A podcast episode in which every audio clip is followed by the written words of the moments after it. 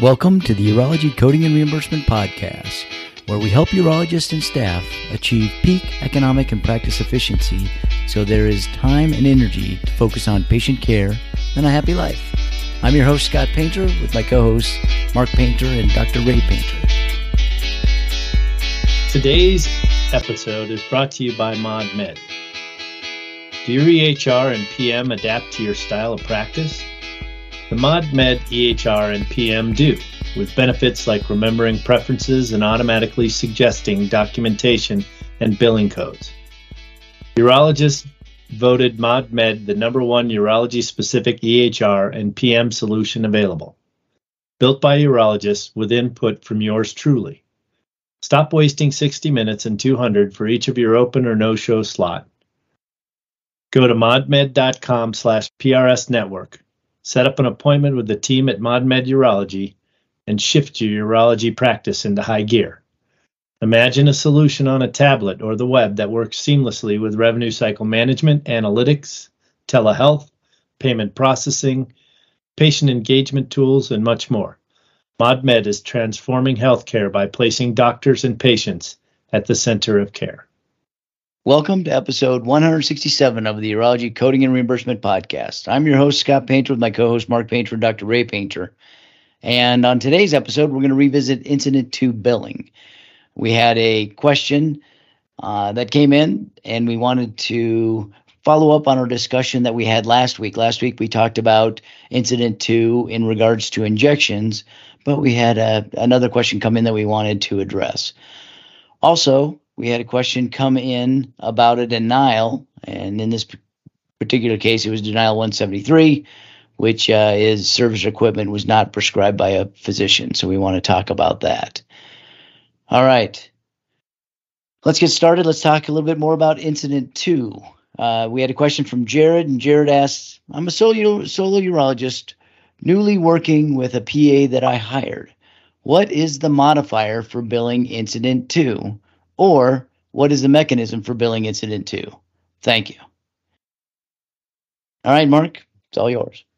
All right, so we'll we'll take the tackle this from the Medicare perspective um, first. Um, so first of all, um, there is not a modifier that talks about incident to services. Um, the way incident to services are reported on a billing form is with a uh, NPI number on the rendering physician, and that's labeled differently within different systems.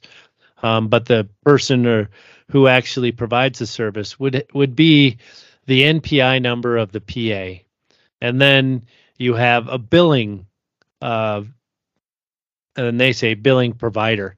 Um, that is the the billing NPI number. And so in in the circumstance where it's billed incident to, then you would have the PA in the rendering NPI slot and the physician in the billing NPI slot. Um, so that's that's kind of the mechanics of billing that.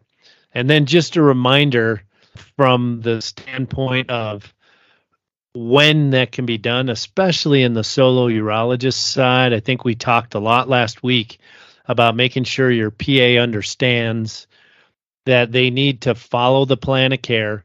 Any change at all in the plan of care, you need to switch and make your NPI the billing uh, or the the rendering and billing provider.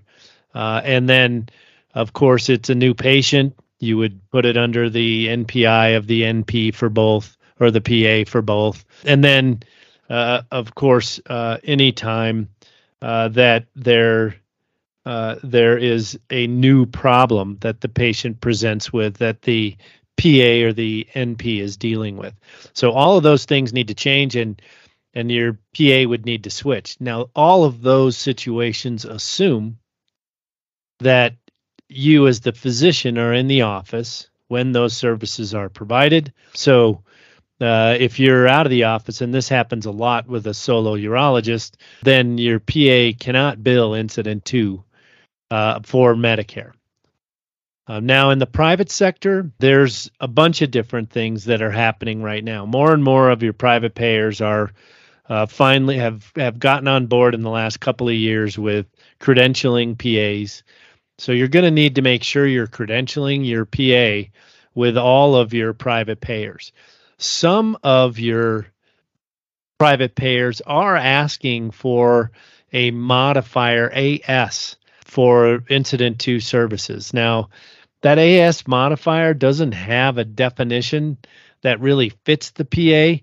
So you want to watch your payer bulletins. It's really not the right way to bill. But again, you know, your payers make some rules and they do have a little bit of leeway as long as they're not making up codes. So that's a code that they're adapting. So you'll want to double check with your payers. The other thing you want to be careful of uh, with some of the rules around credentialing.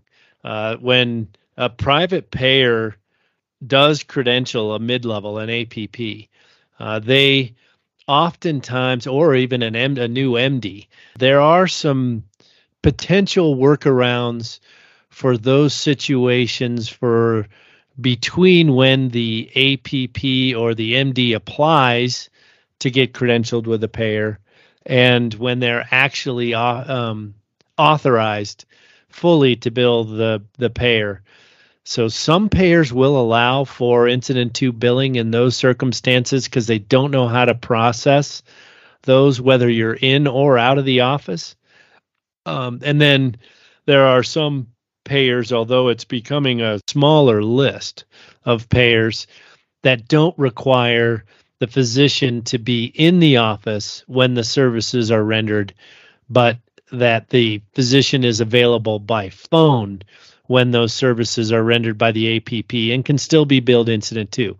So there are, there are definitely nuances when you look at payers and know that those are changing quickly as these private payers are adapting more and more to the to the significant increase in APPs in urology as well as other specialties. I mean, with our uh, health professional shortage, uh, the the states and the payers have really opened up what APPs can do and how they can practice. And that is where a lot of these switches are coming into play and how they're adjudicating. So that's the first part of this, making sure that you're putting your claims out according to the payer rules, whether it's an incident to build under the physician or you've got to use an AS modifier or you can't bill incident to for anything of an APP does. These are variations on the rules that you're going to have to watch with each one of these payers. And then the last thing I'll remind you of that we discussed was even though the value, um, the reimbursement to your practice in Medicare is at 85%, and you so you're losing 15% for that particular service is if it's not billed incident to. Um, that doesn't necessarily mean overall it's the worst thing for your practice because now you have two individuals that are generating RVUs, so you don't want to go chasing pennies. So I'll just remind you of that. And then the second thing is depending on where you're located, um, I have seen a number of different groups that have been able to negotiate payment rates with their private payers that give payment parity for an APP. So don't just swallow everything whole. Now, obviously, Medicare Advantage plans are a little bit different. They are more likely to follow Medicare rules across the board. But even those payers have some leeway, especially in those underserved areas so you may have a little bit of uh, ability to negotiate your contracts a little bit different, but that is going to be geographic and market specific. Ray, comments? And I was just uh, reminiscing a little bit, as Mark mentioned, private payers uh, may have a different set of rules. Back in the late 90s, early 2000, we were asked by one of the states to to define incident to for a private for private payers, what what rules we would set up. And we recommended that if the physician was available by phone and within a 20 mile radius, that uh, incident to should be able to be billed. This is back before the PA issues came in, but it had to do with anything else that went into the office as well. And so some states or some private payers have adopted that rule. All right. And uh, Mark, you mentioned geographic area. Uh, do any kind of state guidelines come into to play here, or is it uh, strictly with the payers that you're looking at? So, state rules come into play typically with licensure, meaning what is the APP? And in this case, you know, NPs and PAs may be treated differently by each state. So, there are licensing requirements that are set by the state. Those allow those basically define what a mid-level can and cannot do relative to their physicians and how much oversight they need or require. So, and the federal rules for uh, allowing direct contracting with Medicare uh, don't override those state rules for licensing. Um, now, when it comes to states and payment rules for APPs and both PAs and NPs, um, I have not. I'm not aware of any that require payers to handle reimbursement for those services provided by APPs differently than physicians. Um, I think that is at at least what from what I know at this point in time that that is primarily market driven. Now that doesn't mean it's going to stay that way. You know, we've had fights over the years for parity for chiropractors and we're still having fights on reimbursement relative to PTs and OTs as well as some of your your social work and and, th- and those types of individuals that are you know not physicians or not NPI related. So uh, we can you know I so and and then the last group is surgical techs, right? That's another one that's out there. So um, there's a lot that's going on at the state level relative to both licensure and reimbursement.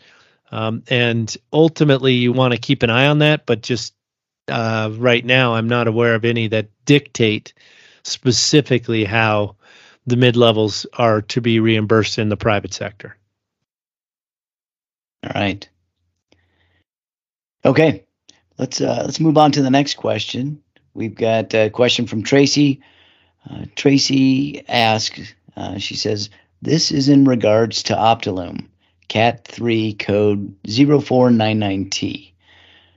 She says, I know there will be a Cat 1 code of 52284 that will take effect 1 1 2024.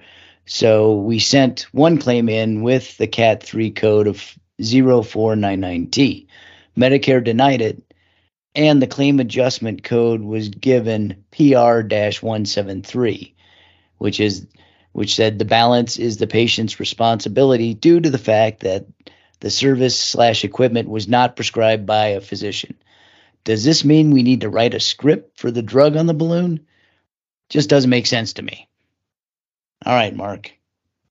Yeah, Tracy, I'm with you. That makes no sense whatsoever. Um, now we do have a number of issues relative to category three codes coverage and physician for and physician reimbursement because it is a status C or carrier priced code. Um, we do know, um, and Tracy, you probably know as well, that the 0499T and then subsequently the 52284 um, are assigned to an APC. So there's a, a fairly prescribed pathway for payment of the Optilume uh, to the facility, but the professional service side is is not as well defined. Um, now, um, this is not something um, that I see typical. There are a number of drug eluting stents in the market. Um, and I did not see in a quick search, um, and nor am I aware of any circumstances where the drug um, that is coated on the stent is billed separately. Um, it's typically um, embedded in the supply itself, and so it's not a separate uh, payment uh, for that uh, for that drug. So the prescription issue is doesn't make any sense to me at all. Um, my my thinking is is that this PR 173 is just the code that whoever was processing this manually threw out the door back at you. So um, my recommendation would be run through an appeal um, and see what happens. And if you've already tried one appeal, I'd go up another level. Um, at this point, uh, it is it should not be denied for that reason. Um, it may get a you may get a coverage denial or something else relative to that, but uh, I don't see a reason to deny it based on the prescription wasn't prescribed by a physician. Now, the one thing I will say um, that you might check is make sure in a situation like this, where we know the urologist is the one who is the one requesting the Optilume, um, make sure that your referring provider uh, as well as your billing provider have the same NPI number or are in the same practice. Um, so that that's one of those things that might come up in the in the weird processing side that you might take a look at. But otherwise, it seems to me like appeal is the only way to to see what's really going on here. Ray, anything to add? No, I, I don't think so. All right. Okay.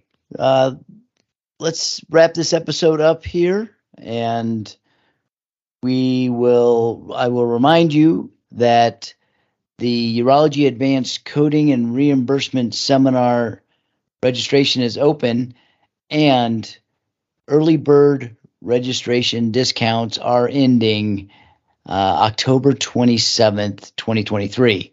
So if you have not yet registered, we encourage you to get registered and join us in Las Vegas. Uh, that's the early bird ending in Las Vegas.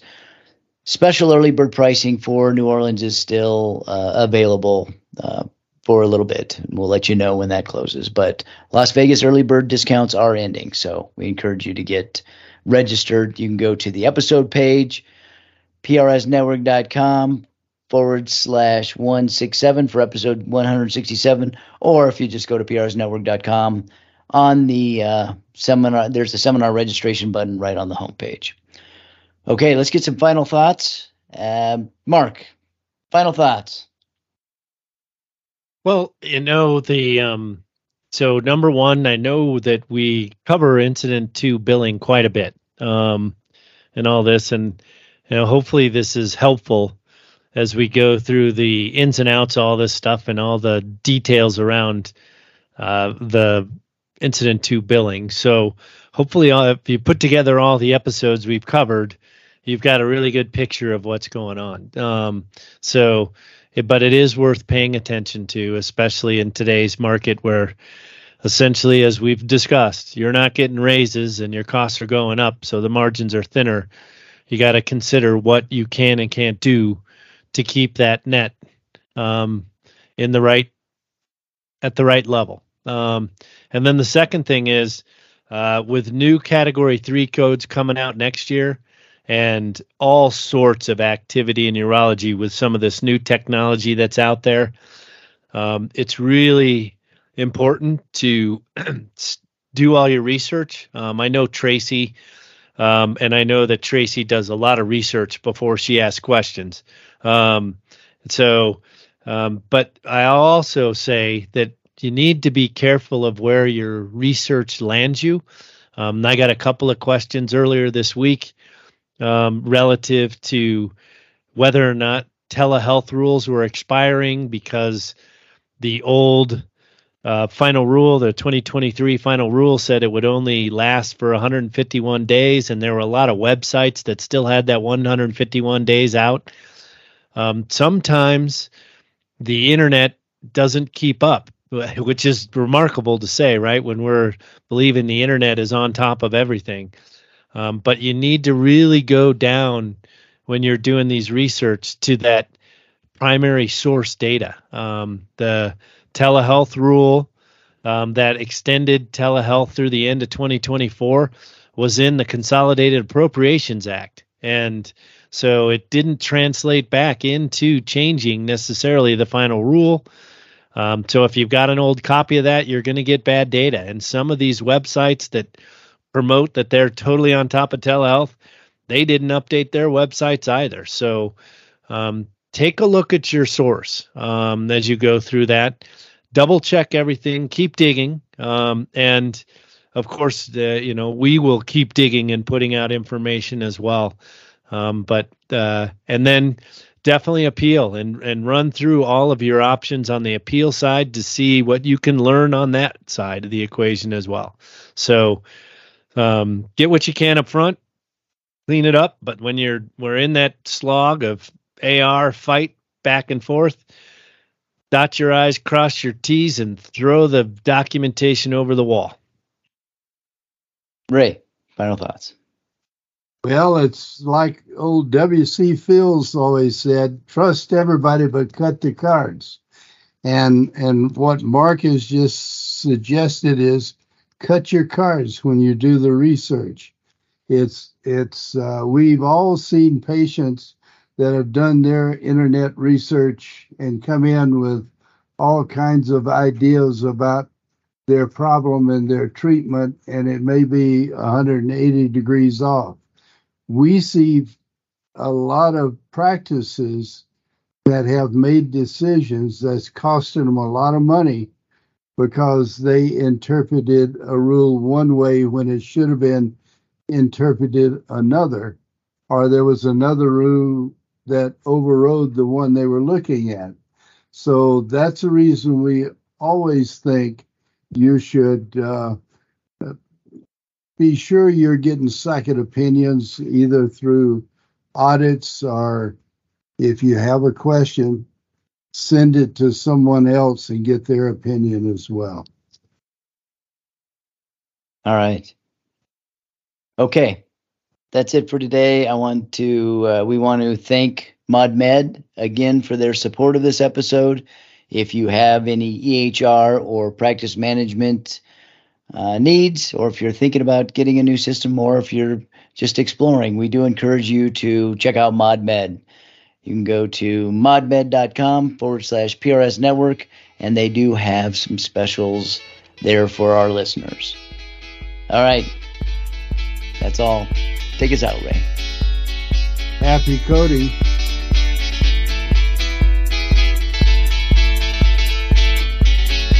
Thank you for listening to the Urology Coding and Reimbursement Podcast, where we help urologists and their staff maximize income and efficiencies so there's time and energy for patient care and a happy life. Special thanks to Carl Painter for the music today. You can find his music on Spotify under his record label, The Juicery.